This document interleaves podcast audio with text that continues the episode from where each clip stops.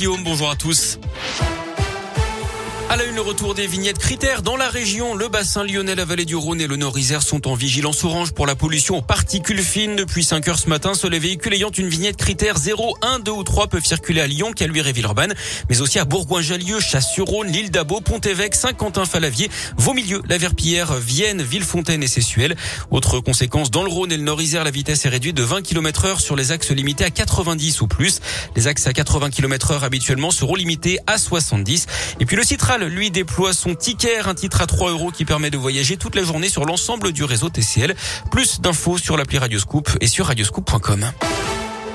Dans l'actu à Lyon, cet incendie mortel à Vaux-en-Velin hier soir, le feu s'est déclaré dans un appartement de la rue Georges Geoffrey vers 21h. À l'arrivée des pompiers, la victime était décédée. Les flammes ont pu être éteintes rapidement. Une trentaine de personnes ont été évacuées le temps de l'intervention des secours. Les causes du sinistre sont pour l'heure inconnues.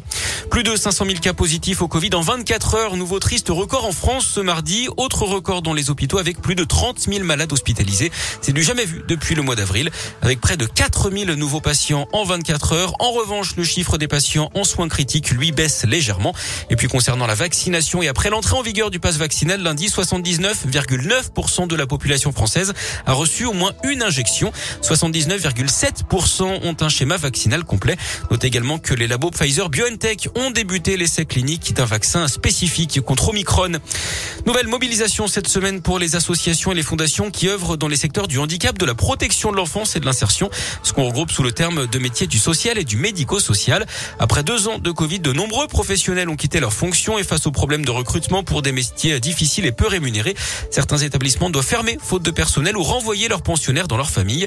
Inadmissible pour Valérie Benotti, présidente de l'UNAPI, la Fédération française d'associations de représentation et de défense des intérêts des personnes handicapées mentales et de leurs familles dans la région.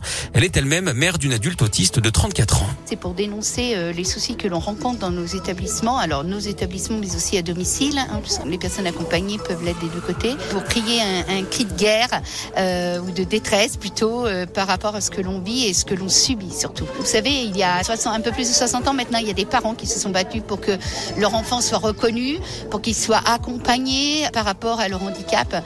Et aujourd'hui, on revient euh, à ces années-là et vraiment, oui, on est très, très en colère. On a des présidentielles qui vont arriver. On aimerait que les candidats prennent à bras le corps ce problème du handicap. C'est un sujet qui n'est pas abordé, en tout cas pas sérieusement et pas vu dans sa globalité surtout. Et en Auvergne-Rhône-Alpes, 6500 postes ne sont pas pourvus. Du sport et du basket défaite de l'Asvel en Euroleague hier soir 77 à 68 face au Bayern Munich et puis en tennis c'est fini pour les Français à Melbourne. Alizé Cornet était sorti en quart de finale cette nuit. Défaite en 2-7 contre l'américaine Collins 7-5 6-1.